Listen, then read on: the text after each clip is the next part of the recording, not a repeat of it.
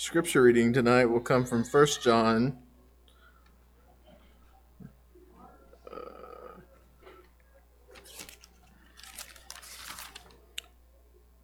First John 5 through 2 2.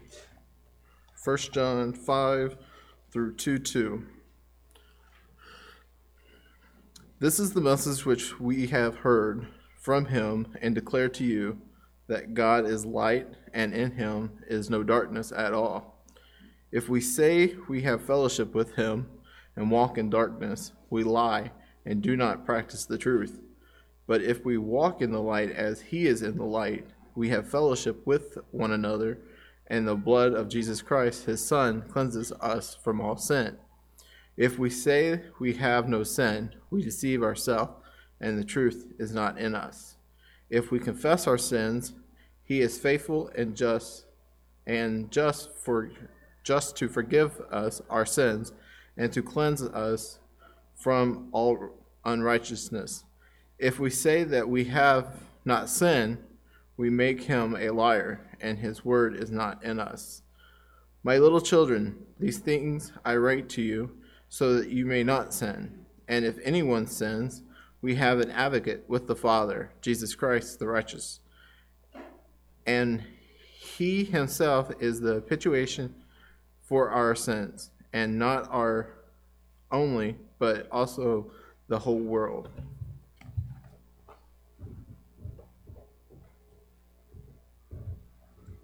Thanks, Jason. Good evening, church. Nice to be back with you tonight.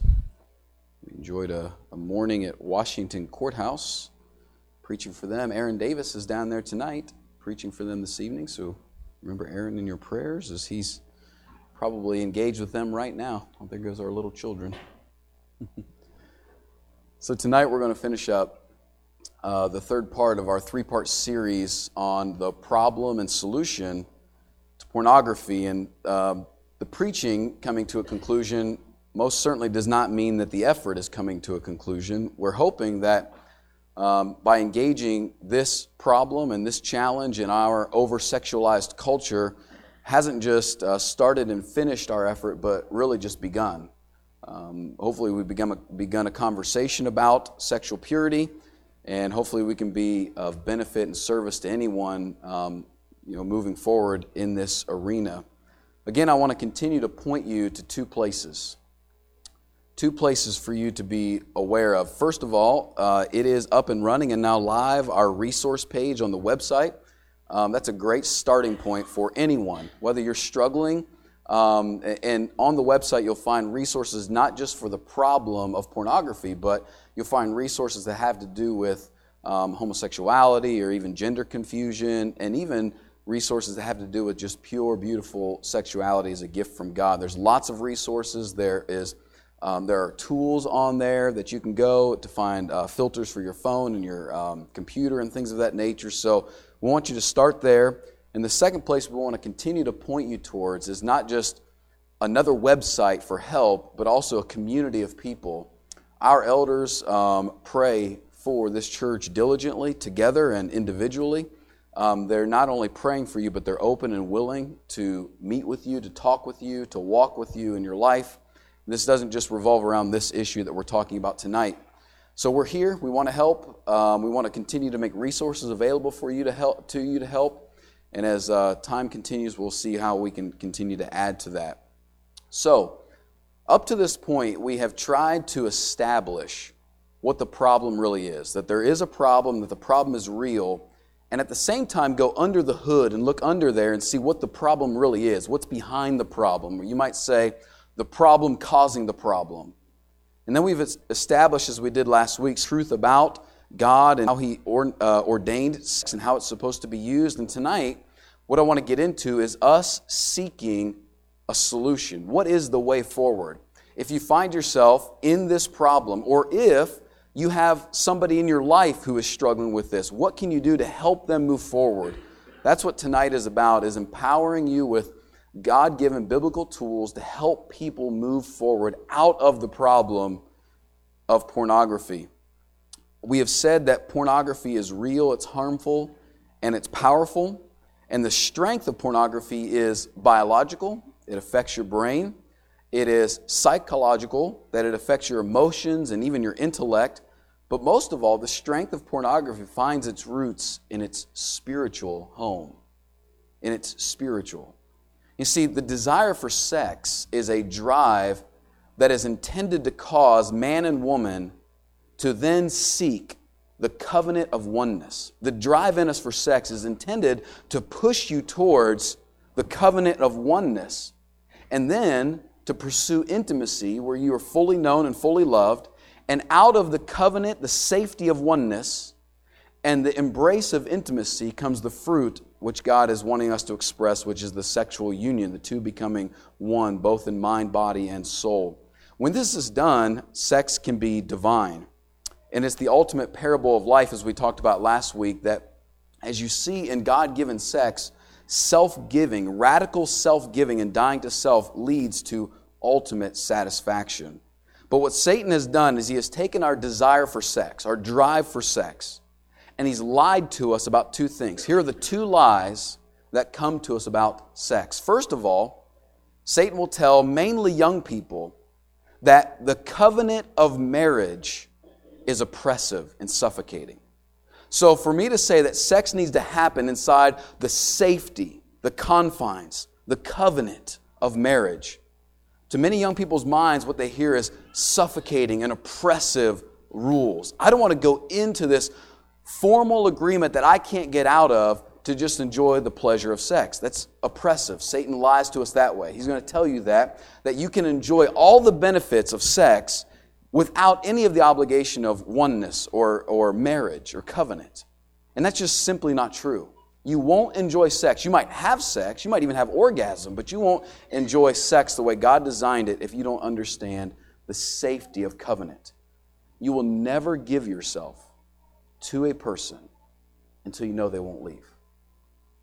A lot of young ladies are doing this, and a lot of young men are pursuing this and they're doing it to find affirmation, to find love, to find acceptance, and they will give their bodies to get in return some semblance of love, but you'll never know safety and intimacy until you go into the covenant of marriage that says, I'm not leaving. So that's what the covenant is for.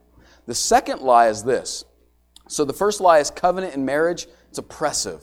Like, why do I have to abide by these rules to enjoy a drive that I have? The second lie is this that intimacy in marriage is not possible. It's not safe to do it.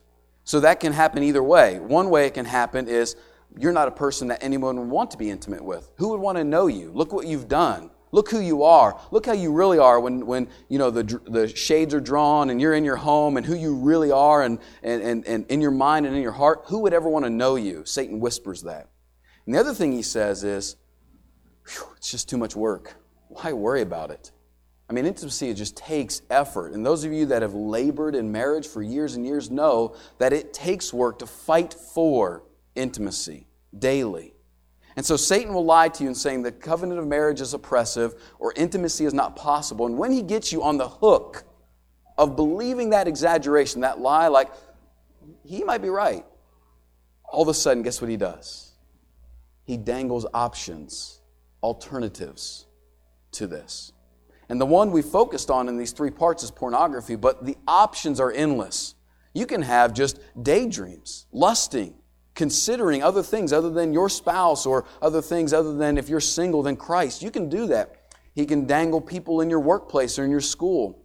He can dangle a lot of different options, even alternative sexual lifestyles. He dangles. You know, that's why people run to alternative sexuality, because they believe the lie that it's not possible for them. And so they run to either the same gender or multiple people or they change gender. That's why they do that. Okay. So out of this, we've said that this is Satan's ultimate work taking your God given beautiful desires and deceiving you. And so, what this does is this empowers the believer once you know his tools, his tactics, his tricks. So, every time you feel a desire that might be sinful, every time, in that moment, you don't have to be scared of it or run from it. You can say, powered by the power of God, I can say, why am I feeling this? And if I'm having a desire that might be sinful, what you can look for now is not just um, shame and guilt, but you can look for the seed of godliness in that desire. What is really, what am I really after? What do I really want? And what we've said is the desire in pornography is not the desire for sex, but God, but Satan is deceiving your desire for intimacy. He's convinced you that you probably can't have it or will never have it. And so he dangles pornography, which gives you a semblance of intimacy without any risk. This woman on the screen will not reject me. She will always want me and she'll always be there. And so we defined last week intimacy. I gave you the phonetic uh, understanding, which is into me you see. That's what intimacy means. To be fully known by somebody and then fully loved by somebody is what intimacy really is. And that's what really is supposed to happen in marriage.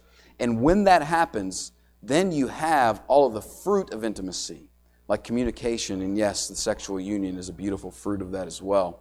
So, we finished last week talking about how to cultivate intimacy and then uncovering the truth about God given designed sex, which was that sex was created and designed by God once he made Adam and Eve, up until that point, day one through six, or day one through five, God said, It is good, it is good, it is good. He makes Adam and Eve, he says, Multiply and fill the earth. The two become one flesh. And then God all of a sudden says, It's very good, confirming that God is a male, right?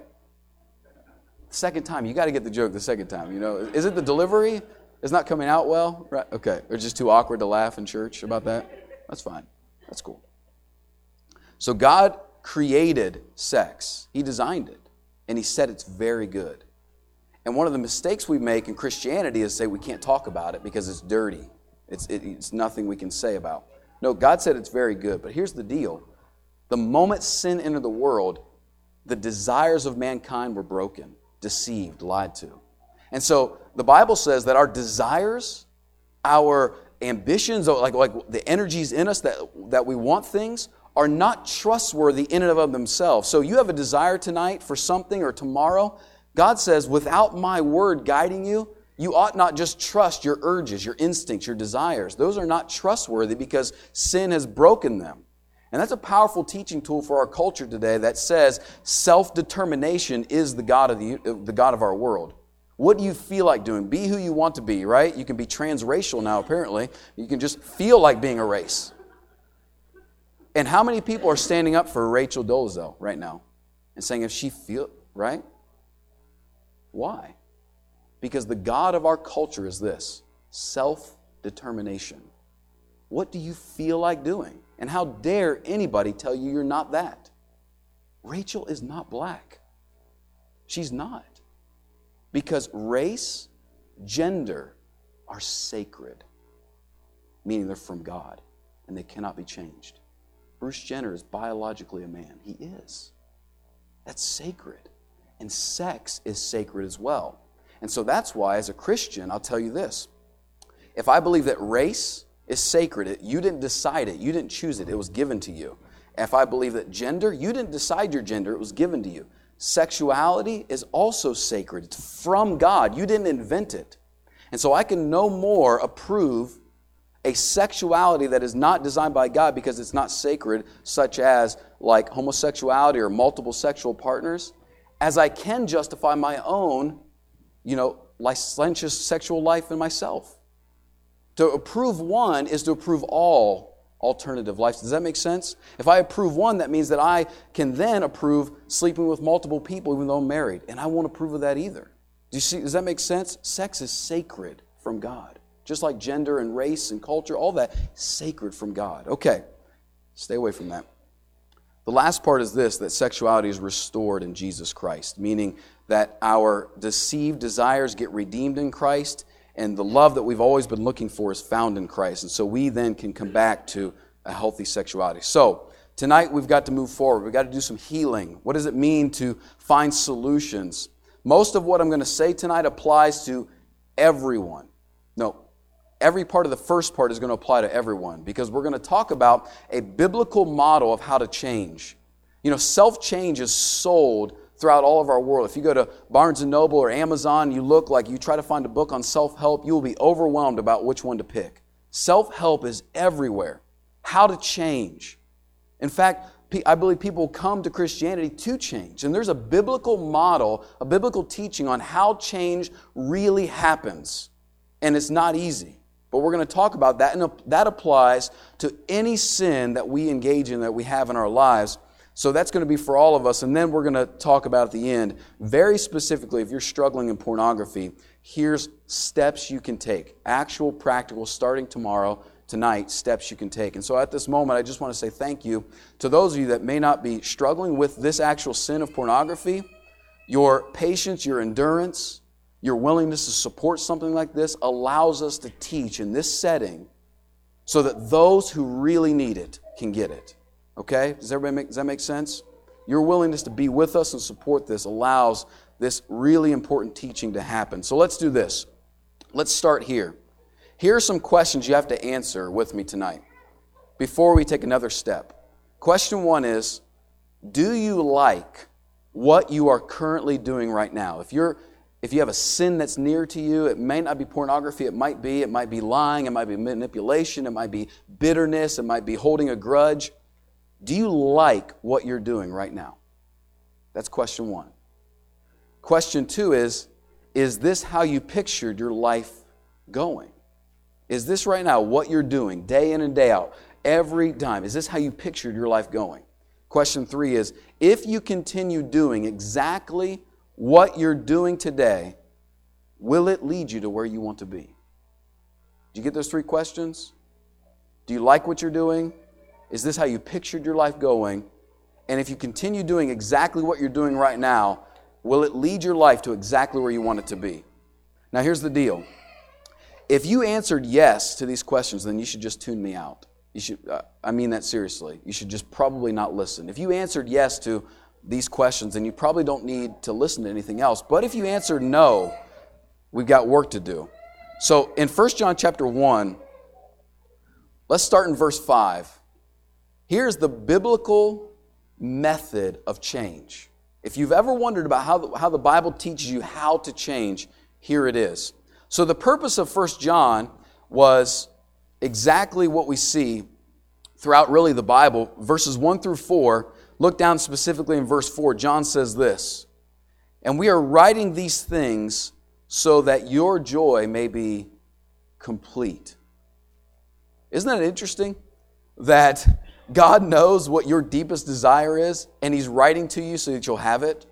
You know, the unfortunate portrayal in you know culture of Christianity is that it's like oppressive to joy, that it kind of limits joy, that it's a. Uh, in fact, I was just talking to someone last week who had a picture in their mind that what Christianity is, is you kill yourself for 60 or 70 years doing everything you can, and then someday you drop dead of a heart attack, and then you get to go to the pearly gates, and then you take a deep breath and relax.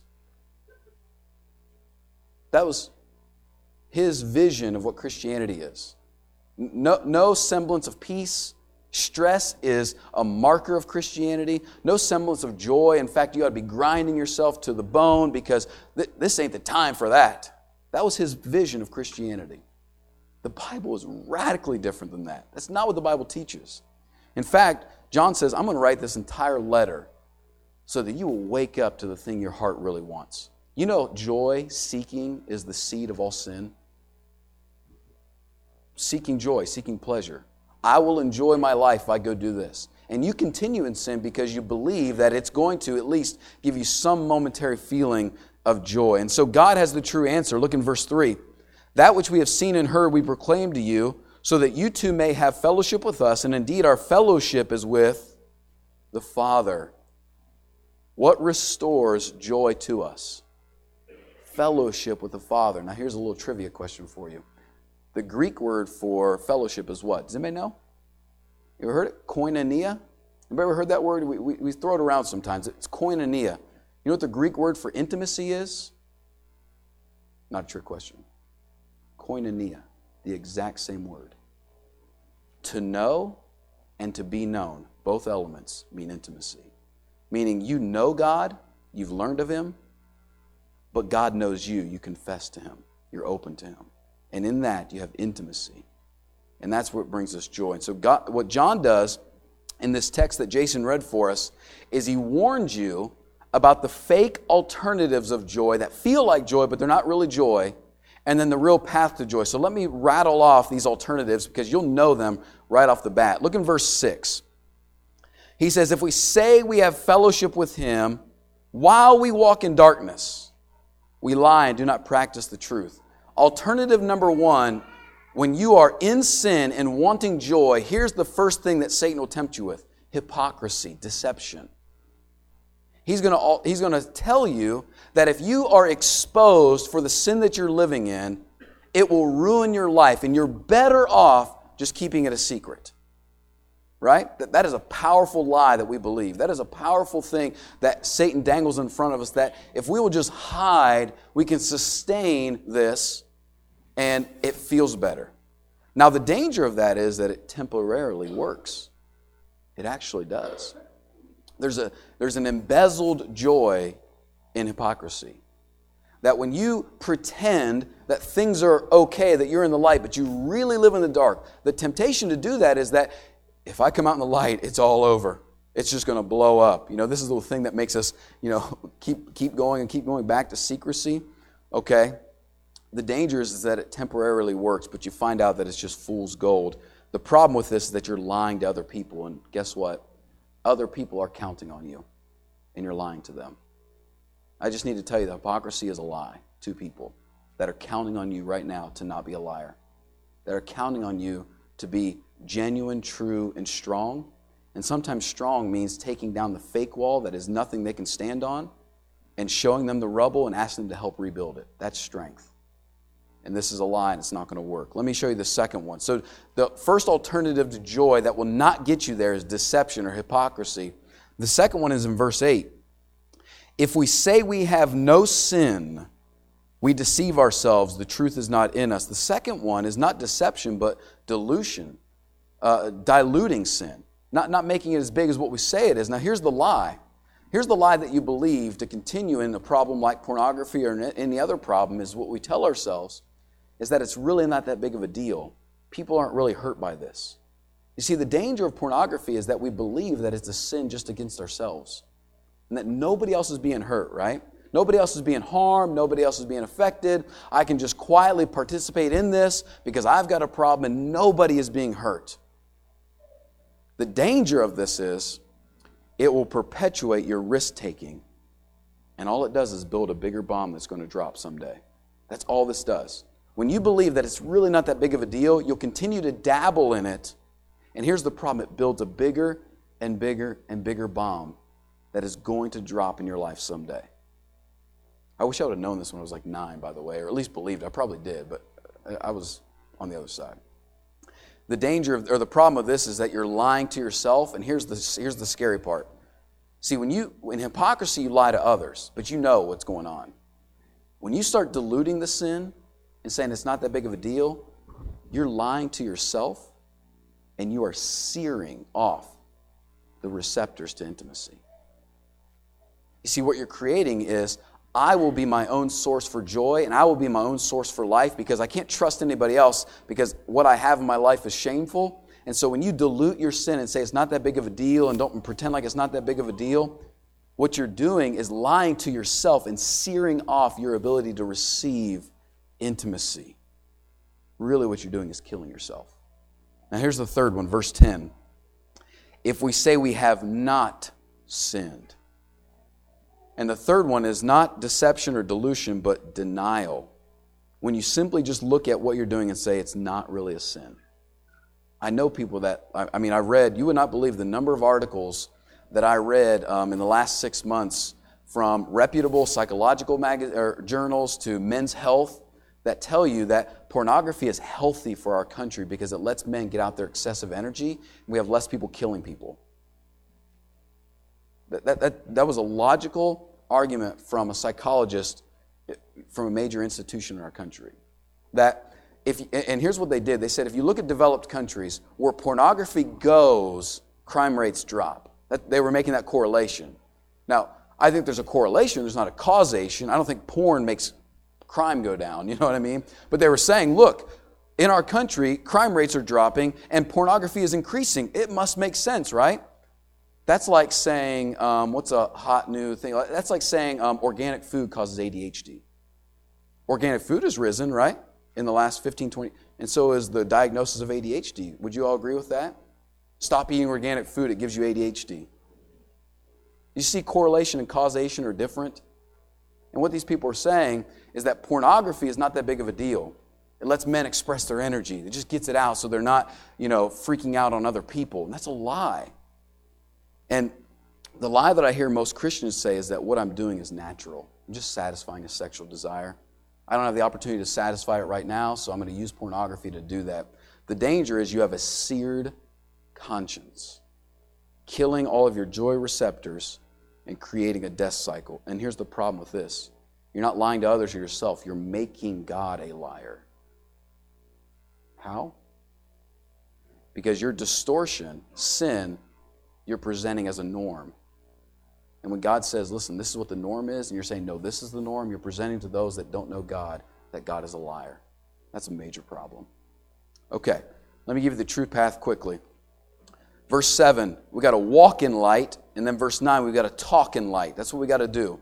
Verse 7, he says we ought to walk in the light. This means to live in transparency with God. See, this is not get a sandwich board, write your worst sins on it, walk out in front of people and say, I'm living in the light now. You can just know what I do. I don't care who knows. This is my problem. That's not what he's talking about. When he says that we ought to walk in the light, he started in verse 5 saying, God is light. So God is not in the light, God is light. And then he said, Jesus Christ is in the light. So what he's talking about is living in transparency with God. This is how you live with him. Walk in the knowledge that all things are naked and open before him. You want to have a powerful change motivator? Start to really believe that God knows all things and sees all things. That all things are naked and open before him. That he sees everything. So all of your visions of darkness and hiding are just an illusion. God knows. And when you start to believe that God knows and the fear of that hits you, it'll either make you run from God or run to God. And the rest of this verse is going to hopefully teach you to run to God. Walk in the light. Now, look what you get when you walk in the light. Let me tempt you with some benefits here. Verse 7 If we walk in the light as He is in the light, look at the very first thing you get. You, you know, if I were writing this, the first thing I would have wrote was the blood of Jesus. I, I think most preachers would do that. Most Bible teachers if you walk in the light, Jesus forgives you, right? We, we would kind of go there. Look at the first thing that John tells you you get when you walk in the light fellowship with each other. True, godly fellowship. This isn't potluck. This is gritty, down to earth, grace filled hang in there when it's tough, scary, and really awkward with somebody who's starting to know me. You know that point when you want to back away when someone starts to really, you know, look behind the curtains and see who you are? To know not just what you're good at, but what you're not good at. Not just good that you've done, but bad that you've done. You know that point when you just kind of want to put up the guard and, and pretend and kind of maybe say a few jokes and run away? He's saying hanging in there. That's what you get. Okay? Here's the deal when you start to walk in the light, when you live under the weight of the reality that God knows all things, and your life is in front of Him, and that humbles you deeply, and you draw near to God, you will start to find. I'm not just talking about generic people that call themselves Christians, and I'm not just talking about coming to church on Sunday, although I believe we have a very real group here. That's something I love about us. I'm talking about when you start living this way, you'll start drawing to yourself, and God will bring to you people that are real with Him. It may be few in number, it should be really. But you'll start to connect with people who are living in the light, who also know the fear of standing before God and the, the, the, weight of His love, but also His justice. You'll start to bring people into your life like that. And I think a lot of us have Christian fellowship that looks more like potluck and less like crying and praying together because we're not necessarily willing to walk in the light and find those others that are also out there too. That may be why you're missing that. He promises that. And in the light, he says you have fellowship. And here's what you get you get both community and accountability. Now, what two things could be more important for somebody struggling with pornography than a community to stop being lonely and an accountability to hold yourself to a standard? That's what you get. You see, our culture loves to talk about community. We love to talk about being known and loved and cared for, but the moment we start talking about accountability, we run. We run. Accountability is not the abnormal in Christian life. You know, especially in the problem of pornography, one of the first steps is accountability partners. You know, somebody that knows what you look at on the internet. Accountability is not the abnormal in Christianity. Accountability, people knowing you, holding you accountable, asking you, Anthony, how are you doing with lying or pride or greed? How are you doing with that? Are you doing okay? And me going back to them saying, How are you doing with this, this, and this? That's the norm in Christian life, not the abnormal. And that's what he's saying you get. And the second thing you get is access to the blood of Christ. And this is where Christ's blood flows, flows freely. And I think what he means by this is that your guilt, even though Christ died for you, will abound in secrecy. You will have no connection if you live in secrecy to the relief of the grace of God. You just won't touch it, it won't be near you. So let's look at the second part, verse 9. We got to walk in the light, live in the light, under the light. Verse 9, he says, If we confess our sins, he's faithful and just to forgive us our sins and cleanse us from all unrighteousness. So we've got to walk and talk in light. This means that we practice real, honest, true, brutal confession with God. And occasionally with those that are close to us, real confession. I'm not talking generic, God, I really struggled today, or God, I'm sorry I didn't read my Bible enough, please forgive me. I'm saying, God, I had this thought today and I don't know why, and please help me understand. I'm very sorry for that. Please. See, confession means to speak in agreement with God, to speak in conclusion as though you agree with what God has said. That's what confession means. So, confession is to say, I agree with what you're saying is wrong, God. I agree with you. Think about it in the, in, in the sense of a court of law. If a crime has been committed, there are facts and details that have happened with a crime. Confession is not, I've done bad things to maybe the prosecutor. Confession is, I agree with the facts of this case that I have done these actual facts. Do you see the difference? It is hardcore, it is real, it is authentic. I agree with God. So here's what it is confession is my problem, my pornography is wrong, it's sinful, it's harming me. God, it's hurting me, it's hurting you, and I'm choosing to find intimacy in other places than you, God. That's what I'm doing right now. And the question is when you confess, do you align your mind like this? Or are you still turning to these alternatives like hypocrisy or diluting sin or even denying it? You'll confess like this when you understand the truth of verse 9. There are two qualities of God. You see in verse 9, if we confess our sins, look what it says about God. He is two things. What are the two things? He is faithful and he is just. Now, pause for a minute thinking about your own struggle, your own sins, and just erase yourself for a moment and just think about God. These truths about God are objective realities, whether you believe them or not. Whether you agree with them or not, these are true about God. He says that God is faithful, meaning loyal, reliable. You can count on Him. He does not flake. Okay? God does not, you know, hang out and then say, eh, never mind, I was just kidding about that. He is completely faithful. But the second one is one you really, I think most of you know God's faith, but the second one I love that you just got to get God is also what? Just. But what is He just to do in this text? Forgive and cleanse. Let me explain this to you. If you're afraid to come to God boldly, openly, truthfully, I think it's because you don't know that God is just, fully just. You see, if you're afraid that God is still going to ask for payment from you for your sins, you misunderstand that his justice. God has already received the payment for your sins. So, if I'm in Christ and I come to God when I'm sinning, and I'm afraid because I think He's going to zap me or He's going to punish me or He's going to do something to me, and I don't confess, in my mind, I'm thinking God is expecting a double payment for a single sin. And God is just. Meaning, if He still held you accountable for those sins to pay for them, even though Christ died, God would be unjust, requiring two payments for one. Does that make sense? So God is just, saying, I've received the payment. In Christ, come to me. I'm faithful and I'm just. You don't have to be afraid. And what are the two things He does if, to those who will come to Him in confession? First, he forgives you. That means he takes, he absorbs the cost and then sends the cost away. There's no other cost to be absorbed. But the second thing he says is that he'll cleanse you. He's cathartic with your sins, meaning he it gets rid of it, He purges it out of you. We don't have time to explain all that, but just believe that that is a truth of God, that He is faithful and just to forgive and cleanse. And let me have you think about this way. If you're not practicing real confession with God, not walking in the light, then pornography or any other sin is not your biggest sin. Your biggest sin right now is unbelief. That's your biggest sin.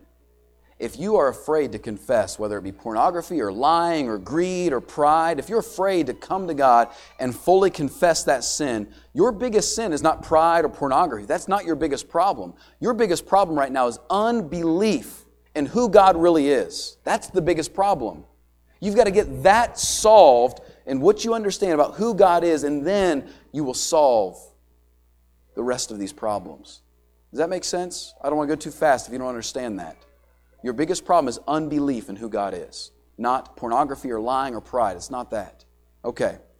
And the last part is the motivation, which is, as you've seen, my little children, I'm writing these things to you so that you may not sin. But if anyone does, we have an advocate with the Father, Jesus Christ the righteous. He is the propitiation for our sins, not only for ours, but for the whole sins of the whole world. The only motivation that will actually draw you into this life with God, to leave hypocrisy and denying your sin and all that and move into real walking and talking in the light is the advocacy and the propitiation of Jesus. Who Jesus was in his life and death, and who Jesus is in his resurrection and ascension. Life and death, he was propitiation. Perfect life, perfect death. Resurrection and ascension, he's your advocate, sitting at the throne of God saying, He or she is one of mine, claiming you walking along beside saying they're mine. Does that make sense?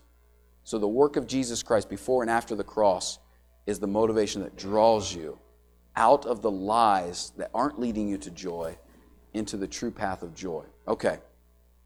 Let me buzz through quickly what to do. Okay, you're struggling with pornography.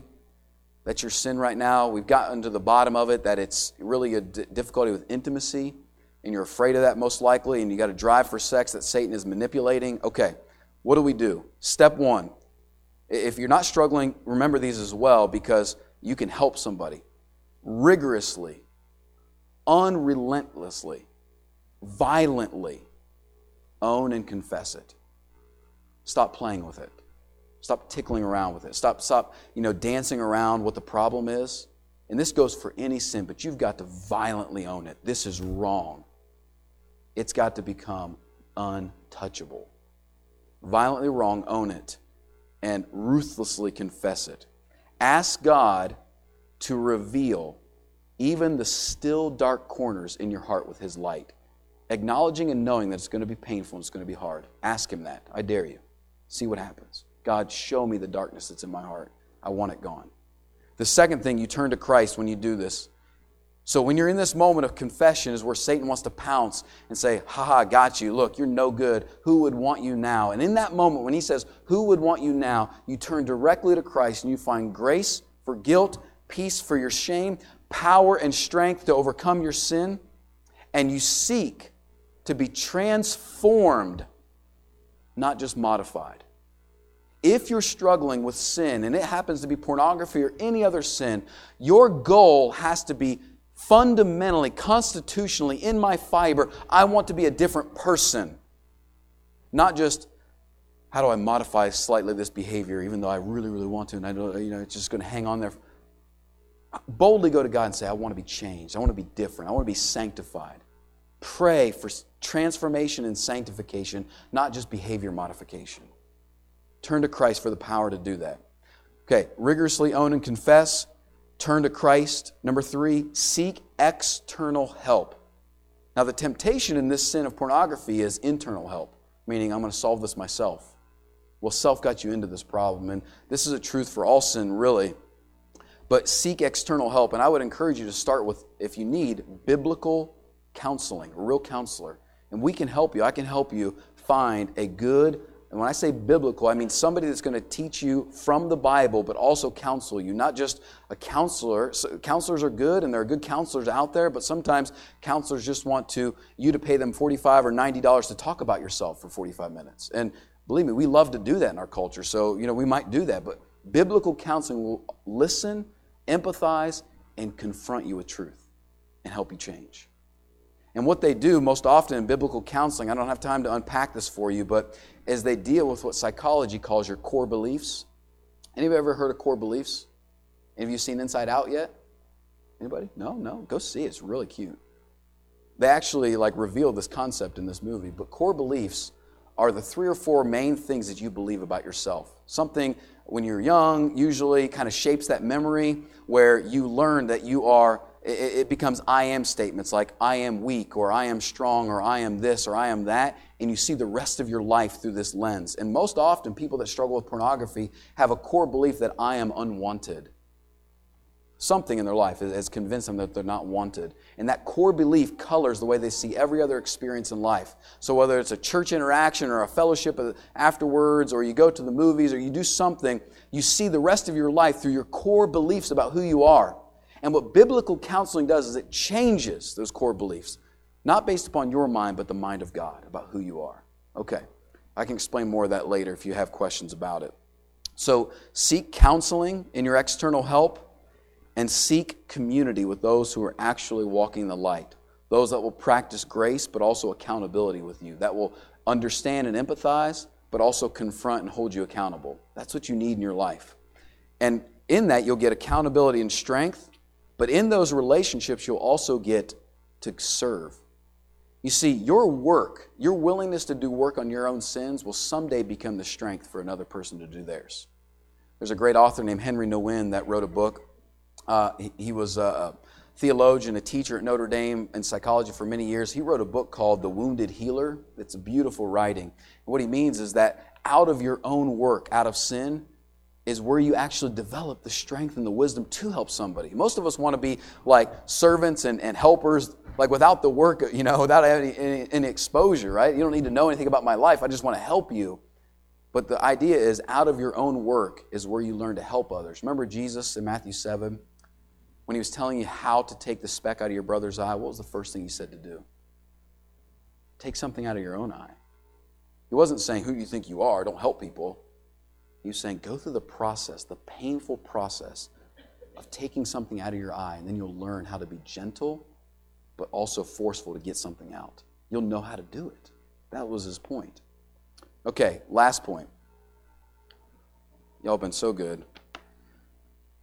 You've got to, as I said, rigorously own and confess, turn to Christ, seek external help. But here's what you've got to do if you want to overcome this sin you have got to establish a higher hope. You've got to have a higher hope. You see, we all, every one of us, turn to our close kept sins for indulgence. You know the word indulgence? The word indulgence means temporary satisfaction. That's why Hebrews says that we ought to lay aside the sin that so easily ensnares us, that's so close to us. We all have that. It might not be porn, but it's something. And we all turn to our close kept sin for indulgence, seeking that satisfaction. We do this because our sins whisper an idea of comfort, and we have a hope in those sins that we know that they're not going to last forever. We know that they're just going to be temporary, but we still have a hope in that sin that it'll give me what my heart really wants right now because I'm so restless. So give me some comfort, sin. You need a higher hope than your sin right now. Okay?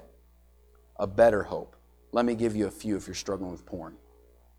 Number one, can you please have a hope to see the pornography industry absolutely destroyed? I mean, eradicated from the world. Done. Can you be so passionate that there not be another man or another woman in this world that gets trapped into the lie of pornography and ruins their life, their marriage, their kids, their spiritual life? Can you have the hope that it will just be eradicated from this world? Can you get passionate about that? That no one else will hurt like you're hurting right now, that no one else will live in the secrecy and the fear that you're living in right now. Have that hope. And then have a hope that there will not be one other person, one other child dragged into this industry and beaten and used and drugged and with a gun to their head, forced to smile, to have three days of sex to produce a 45 minute video where she looks like she's having fun, but her guts are falling out. Can you have that kind of hope? That it will be gone from this world. It's disgusting. It's hurting people. It's crushing people. And it might be crushing you. Can you set that hope that it will be gone? That's the first one. The second hope I want you to set is the potential for intimacy that's in front of you. Now, anybody in here been married uh, 30 years? Anybody up to 30? 40? 50? Anybody 60 yet? No, not yet? All right. Would you agree that intimacy, first of all, takes work, but the beautiful fruit of marriage is always in front of you? Can married people agree to that? That, that there's beauty in front of you? Okay, there's beauty in front of you in marriage. Whether you're married right now or you're not married, you need to put in front of your mind the potential of what intimacy is going to bring to you. Put that there. If you're not married, you should start right now praying every day for the person that God wants you to marry. You start praying for them. Now, I'm not talking about the unicorn out there, like the one person that that doesn't exist. It's not real, okay? I say it's not real. There's not a unicorn. They don't exist. You know, I know Lisa's the one. She's still here. She's right there. You know, she hasn't left yet. That's how I know she's the one. You know, and she's she hasn't left yet. That's how I know. You know, there's no other unicorns. There wasn't like, you know, I, I convinced her I was rich, and she said yes, and then I told her I wasn't rich. So she's still here. Pray for that person, though. Pray for her. Pray for him. If you are married and you're just surrounded by fear, scared to death, you got to put something higher than the walls of fear that says, I believe there's going to be fruit to enjoy here soon, and I'm willing to do the work. And it's going to take you time months, years, tears, and hurt. Okay? Married or not married, you've got to have a deeper and better hope in front of you than just what you have right now. But ultimately, at the end, the highest hope you can have is your ultimate lover. One of the most interesting analogies of Jesus in the New Testament is not that he's king of a kingdom and not that he's lord of a universe, but that he's the bridegroom of a bride. He's the bridegroom of a bride. He's the lover your heart has always wanted. He's, you know, I think so many husbands are bad husbands because they don't know how to be a wife. They've never learned how to be the bride to Jesus Christ the groom. You want to learn how to be a good husband, learn how to be a good wife. Understand that with Christ. He is your ultimate lover. You see, what is seen in the world between lovers, biologically, psychologically, emotionally, intellectually, is just a parable to our lives spiritually. So much so that in heaven, the need for marriage is actually not even there. Jesus said, In heaven, you're not married or given in marriage. Can you imagine that? That the drive in us is not even there in heaven. That all of our desire for intimacy and satisfaction is so raptured in God that it's not even there. How amazing.